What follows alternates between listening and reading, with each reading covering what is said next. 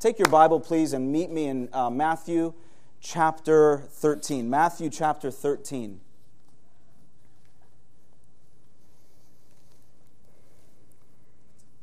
On January twenty-fourth, eighteen forty-eight, on the South Fork of the American River in the sleepy town of Coloma, California, a discovery of epic proportions was made. Gold. Near the water wheel of Sutter's Mill, a mere twenty-eight miles from where we sit today, was found a few tiny gold nuggets that made history. News of the discovery traveled quickly, and thousands of lives were forever changed. Coming from literally all over the world, people flocked to California with little more than a dream, willing to forgo whatever it was, whatever they were doing at the time. They packed their belongings and moved west in hope of striking it rich. The California gold rush was in full effect. The discovery of gold changed the world as we know it, and in today's scripture, Jesus describes a discovery of another sort that can dramatically change your life and your future for the better. For like the pioneers of yesteryear, we, I believe this, I believe we are treasure seekers as well. We, too, are sometimes consumed with the anticipation of new discovery. I think, I think perhaps buried beneath the many layers of monotonous predictability, uh, we are dreamers at heart. Surely, I have to believe there's someone here in this room this morning who's seeking better things. Is there not? And yet, isn't it true that our various pursuits are often misguided and leave us wanting? Even those who struck it rich back in the day learned that while worldly riches may buy more stuff, they simply cannot satisfy the inner longings of a person's soul.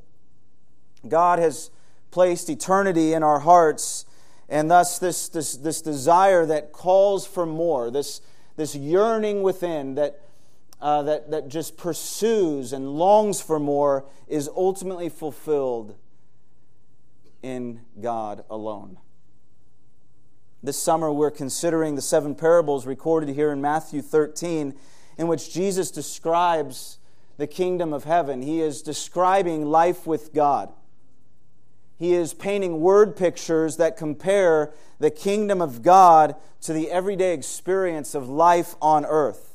And today we're looking at uh, at two twin parables that both convey essentially the same thing, namely that when we give all of ourselves to Jesus, we discover the incomparable worth of the kingdom of heaven.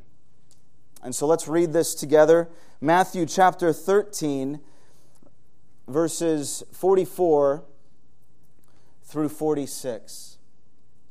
Jesus says, "The kingdom of heaven is like a treasure hidden in a field, which a man found and covered up. And then in his joy he goes and sells all that he has, and he buys that field. Again, the kingdom of heaven is like a merchant in search of fine pearls, who on finding one pearl of great value went and sold all that he had and bought it." Father, I want to thank you for our time this morning in your word. And I want to thank you for your word. Thank you for revealing your heart to us here in through your word. And for, for the many ways your word exposes our hearts as well. And so today, Father, would you please enable us to hear your voice? Would you, O Holy Spirit, please move among us and even within each one of us so that we may be like these men in these parables who surrender all for the wonder of Jesus. And we ask this in His great name. Amen. These two parables deal with two men and their response to the kingdom of heaven. Look again at the parable of the hidden treasure. So great was this treasure that when it was discovered, it prompted an amazing, spontaneous response. Nothing in the story suggests the man was searching, but seemingly he found this treasure by accident, and upon finding it, he covered it again to protect it and not lose it. Then he went and he sold all he had before returning to buy that field and secure that treasure for himself.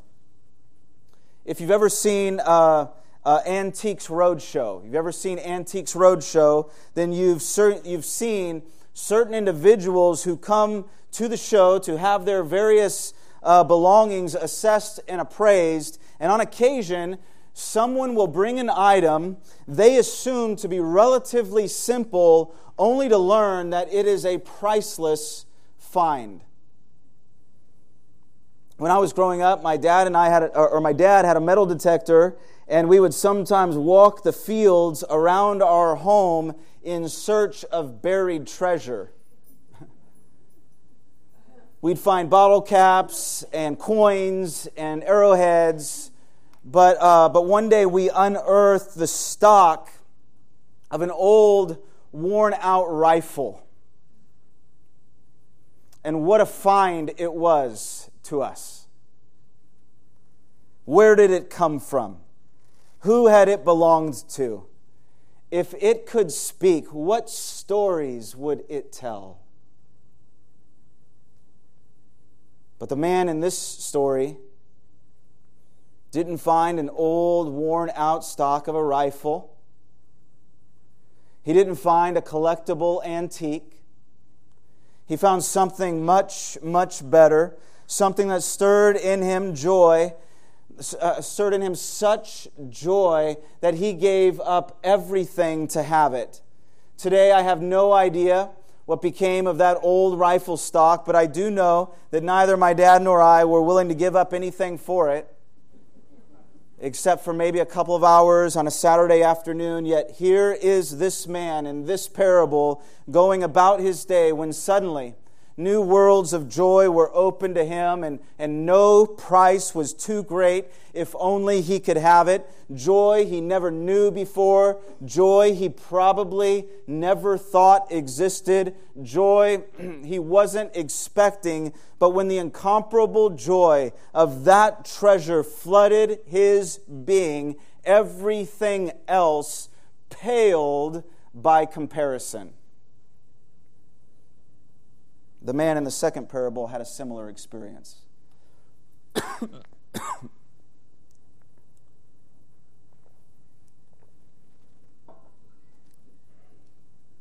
Here, the kingdom of heaven is compared to a merchant. Excuse me. I think I got it. Kingdom of heaven is compared to a merchant in search of fine pearls. And as precious as pearls are now, they were even more valuable then. Because finding the oysters and harvesting the pearls was much more dangerous as it is today. Today we have the advantage of modern equipment, but that wasn't the case then. And so the pearl business was a perilous one, and the age-old principle of supply and demand placed enormous value on even a single pearl. And unlike the man in the first parable who found his treasure by accident, this merchant was searching for fine pearls. A businessman, he was working the deal. He's buying and he's selling and he's turning a profit. And then he comes upon this one pearl that captures him, captivates him, one of such purity and clarity. It was unlike any he'd ever seen before, and he'd seen many, many pearls. But this pearl was so wonderful, so perfect, that, that this man who made it his life's work to understand the value and beauty of pearls finally found one he couldn't live without owning. And so overwhelmed by this find, he sold all he had to acquire that pearl. Not just his other pearls. No, he sold everything. All he possessed, he gave. And in these parables, the real question is ownership. Who did the treasure belong to? The person who buried it never returned to claim it, so we might conclude that he or she was no longer around. Obviously, the man who dug it up didn't own the field, or he could have claimed legal ownership of the treasure. And therefore, we might imagine that he was this man, that he was a hired hand who accidentally discovered the buried treasure while plowing or working the field. Maybe he could have just taken the treasure, since after all he found it, but he wanted more than just possession. He wanted ownership. And once he bought the field, he owned the treasure buried in it. Church, possession is not the same as ownership. Just because you dig up something does not mean you own it. Some archaeological treasures are the property of the landowner. Others are property of the government. We call them national treasures. Additionally, recent regulations regarding uh, Native American artifacts means that some items are the property of specific tribal groups and thus cannot be owned by any one person. Not every discovery is a matter of finders, keepers, losers, weepers. It's not enough to merely possess the item. What matters is who owns it. And so Jesus indicates that this man wants to own the treasure, not just possess it. Same with the pearl merchant. He knows the value of what he found. He's devoted his entire life to this search, so he freely gives everything he has to own that pearl for himself. You see, the kingdom is too wonderful to merely possess. It's worth everything we have if we're to share in a sense of ownership. Sally and I have, I'm sure this is the case for many of you, Sally and I have uh, lived in a few different neighborhoods over the course of our married lives, and one thing I've noticed is the difference between an owner and a renter. Now, the renter, though perhaps very conscientious and a great neighbor, typically does not get attached to the home. Maybe he's in town temporarily for a year or two while on a work uh, transfer, for instance, and therefore he views the home as something to simply possess with a few, uh, with, with very few strings attached. The homeowner, however, approaches her abode in an entirely different way, an entirely different manner. She is attached on many levels, financially, emotionally, physically, and therefore she tends to enjoy and appreciate her home in a much more personal way than the renter.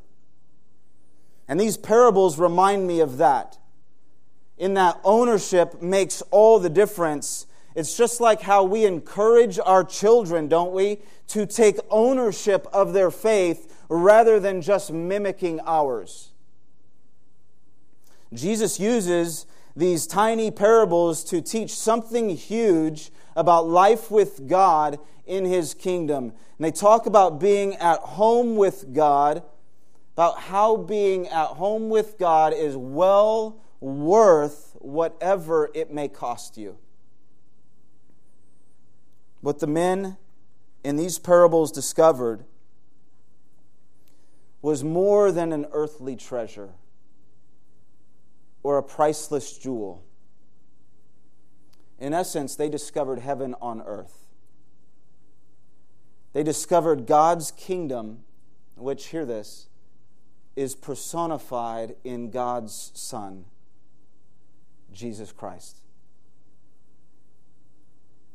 I've said this with each of the kingdom parables thus far, that God's kingdom refers specifically to His reign, to His rule in a person's life. And our acknowledgement of God's reign or God's rule uh, is manifest in our lives only as we joyfully surrender to the lordship of Jesus. When Jesus walked the earth, heaven was revealed like never before. As King of the kingdom, He began His earthly ministry saying, "The time is fulfilled and the kingdom of God is now at hand." When others asked Jesus when and how God's kingdom would come, He replied, referring to Himself, that it's already come and it's in the midst of you. "Whoever has seen me has seen the Father," He said on repeated occasions. His miracles, the calming of the storming sea, the raising of Lazarus from the dead, the feeding of thousands with only a few provisions, all of these and more testified that God is sovereign over all creation. When people heard Jesus teach, they marveled because He spoke with an authority of a higher kingdom, one not of this world. In Jesus, the kingdom of God is seen and heard and known. In love, God invites us to share in His kingdom, which takes hold in our lives as we acknowledge Christ as the King of our lives. What was it that compelled these men to sell all they had? It was the incomparable worth of the kingdom and the one in whom they could experience it.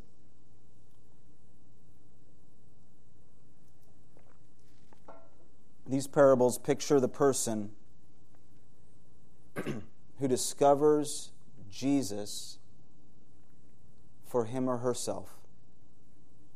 Some find Him in a moment when they least expect it, like the man in the first parable. Others, like the pearl merchant, come to Jesus after a long, hard search. They've tested all kinds of philosophies and religions, but when they come across the truth of life with God, by His grace, through your faith in Jesus, they recognize they've found what they've been searching for all along, because the person who knows Jesus has discovered at once the source of all joy. Not only is Jesus good, He is the source of all goodness. Not only is Jesus strong, He is the source of all strength. Not only is Jesus the Prince of Peace, He is the source of all peace. Not only is Jesus true, He is the source of all truth. Not only is Jesus wise, He is the source of all wisdom.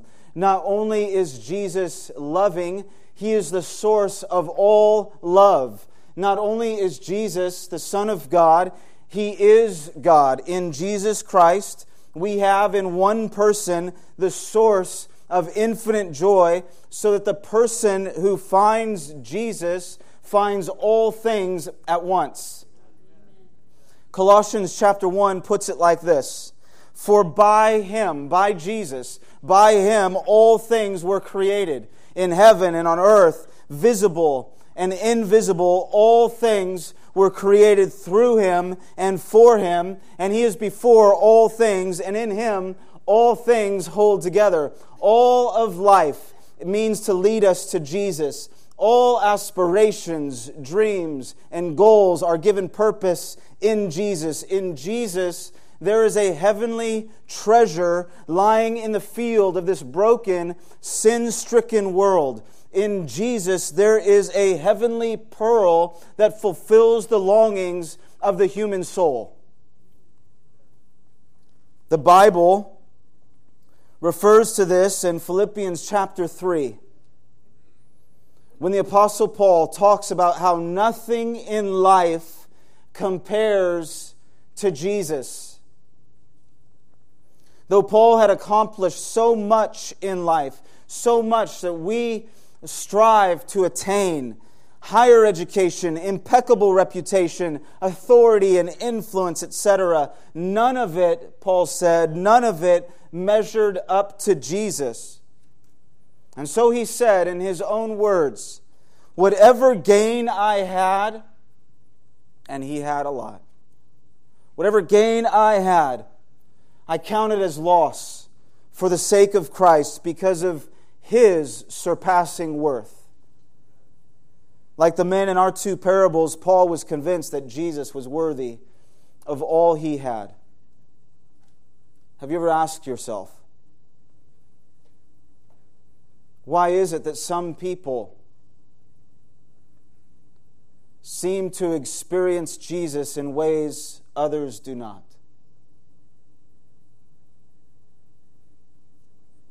And could it be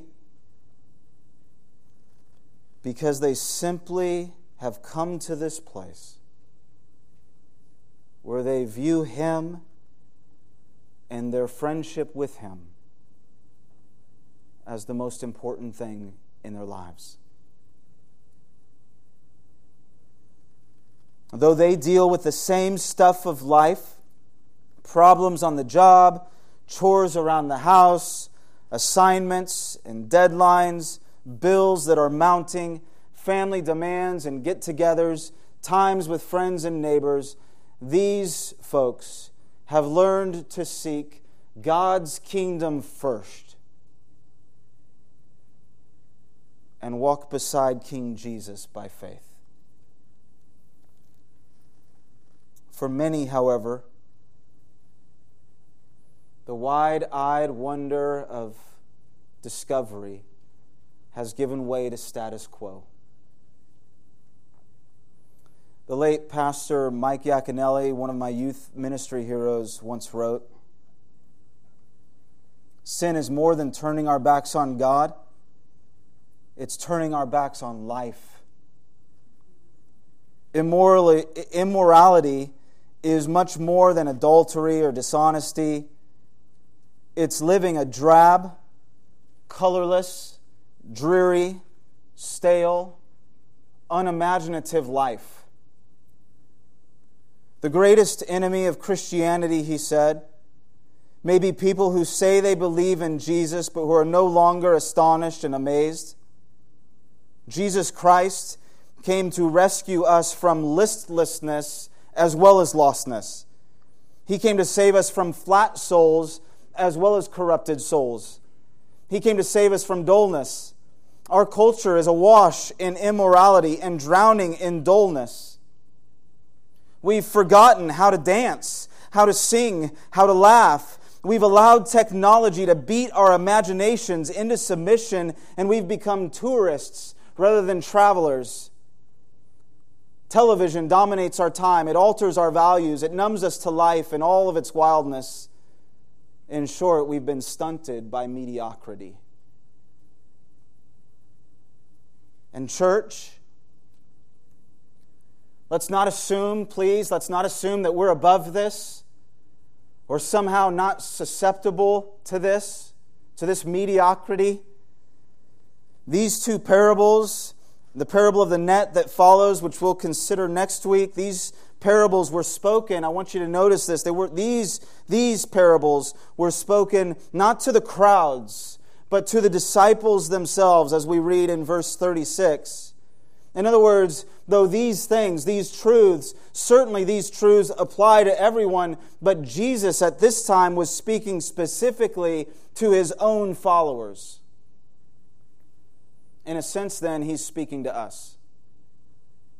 He's speaking to church folk.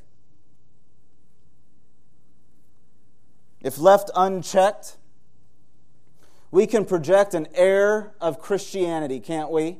Without ever really, truly embracing Christ.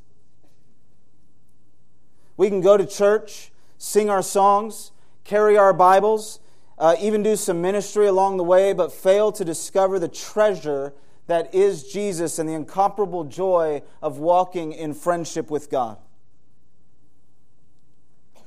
I once met a friend for coffee, and we talked about these parables. And I asked him what he was discovering anew about himself and God. That's a good question to ask each other every now and then. And with hardly any hesitation, he shared, so simple and yet so profound. He said he was learning the joy of pursuing God at work each day. No longer was his job simply a means to make money. No longer was he just punching the clock. No longer was he settling for monotonous routine. Instead, he had discovered that Jesus was present in the workplace too. Not just the religious or spiritual areas of our lives as he had first assumed. He had discovered the joy of friendship with Jesus while at work. And the joy of that discovery, the joy of discovery itself, of anticipating what God was going to do each day. He had learned that it's more important to live with God than merely to make a living. Loved ones, the treasure found in Jesus is limitless, and it is available to you. But it does come with cost. There is a price to be paid. In each of the parables, each man sold all he had and purchased that which was infinitely more valuable. And while we cannot buy God's kingdom, that's not the point, a purchase is made nonetheless. A transaction occurs. And this is it. All of Christ for all of you. Jesus said in Matthew ten thirty-nine, "Whoever finds his life will lose it, but whoever loses his life for my sake will find it." In the end, our money and material things are unable to secure our place in Christ's kingdom. Sin has so corrupted us that even our good deeds fall woefully short, but the King himself paid the price we could never pay by giving his life for ours.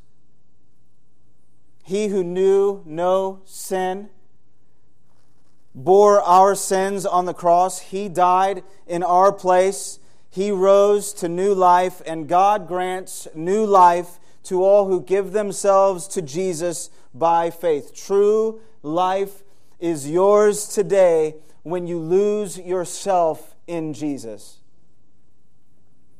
That's the transaction that must take place. If you're to inherit ownership in the kingdom of heaven, will you give yourself to him who gave himself for you? Are you willing to lose that which you cannot keep to gain that which you cannot lose, as Jim Elliot so famously stated? All of Christ for all of you. And that's a bargain. So where is your treasure this morning? What consumes you? What gets you excited? What are you holding on to? Your career? Your retirement? Your reputation, your education, your hobbies, your addictions,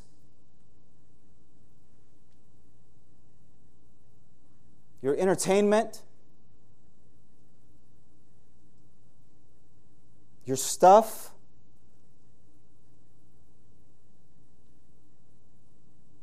Is it your own sense of self-righteousness you need to let go of today?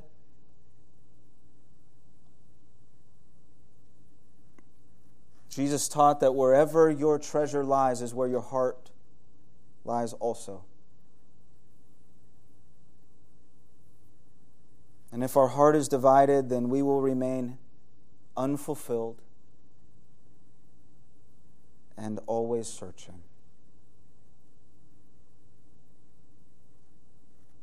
So is your church op- uh, is your is your heart open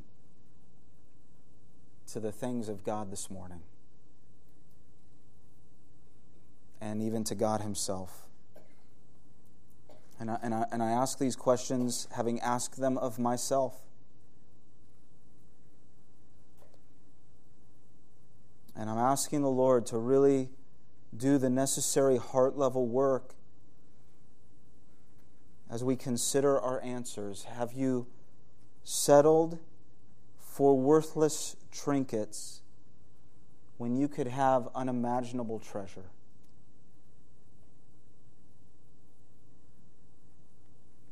Have you settled for dime store baubles when you could have a priceless pearl? Life in God's kingdom is so good and so worthwhile that it's worth whatever you're holding on to. Today, maybe what you need is just to talk with God about these things. Maybe you'd want to pray and just ask for God's help in discerning your heart and the priorities of your life. Maybe, like David in Psalm one thirty-nine, you'd want to pray something like, "Search me, O God, and know my heart. Try me and know my thoughts, and see if there is any grievous way in me. God, please, I want you to search me. I want you to try me. I want you to see in me. Put the spotlight of truth upon my heart, and I want you to see if I want to see. I want you to see, and I want you to help me see if there's anything grievous in me, so that you can lead me in the way everlasting." One of my all-time favorite prayers along these lines comes from one of my early Christian mentors, A. W. Tozer, when he wrote, he wrote, "O God, I have tested thy goodness, I, and it has both satisfied me and made me thirsty for more." Can you relate with that? I am painfully conscious of my need of further grace. I am ashamed of my lack of desire. Oh God, the triune God, I want to want Thee. I long to be filled with longing. I thirst to be made more thirsty still. Show me Thy glory, I pray Thee, that so I may know Thee indeed. Begin in mercy a new work of love within me. Say to my soul, rise up, my love, my fair one, and come away. And then give me grace to rise and follow Thee up from this misty lowland where I have wandered so long. Maybe that's your prayer this morning. Keenly aware of your wandering heart, but wanting to want more of God. Thanks, Kyle. Can I encourage you, if that's you this morning, would you just admit that to Him without shame? I have prayed that prayer, that very same prayer, and in my own, in my own words, I've prayed that prayer more times than I can count. And I'll pray it again. Prone to wander, Lord, I feel it. So here's my heart, take and seal it.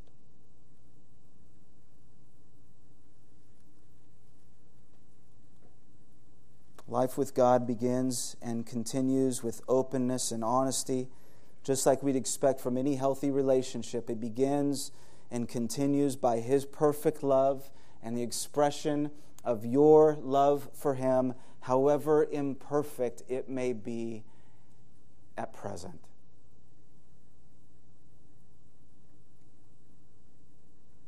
Hundreds of thousands from across the world rushed Northern California some one hundred seventy years ago. They gave up homes and jobs. Some left families behind. They endured long and arduous travel and disease along the way. They suffered harsh weather and were often without adequate food or shelter, and this they did in pursuit of an elusive earthly treasure that does not last and cannot satisfy. But in Jesus Christ we discover a treasure of immeasurable worth that satisfies forever. For to find friendship with Jesus, all of Him, for all of you, is to discover the incomparable kingdom of heaven. Amen. Father, please impress these truths upon us moment by moment and day by day, that we may be in this continual, ongoing pursuit of these inexhaustible riches, enjoying the wonder of Jesus day by day. Amen.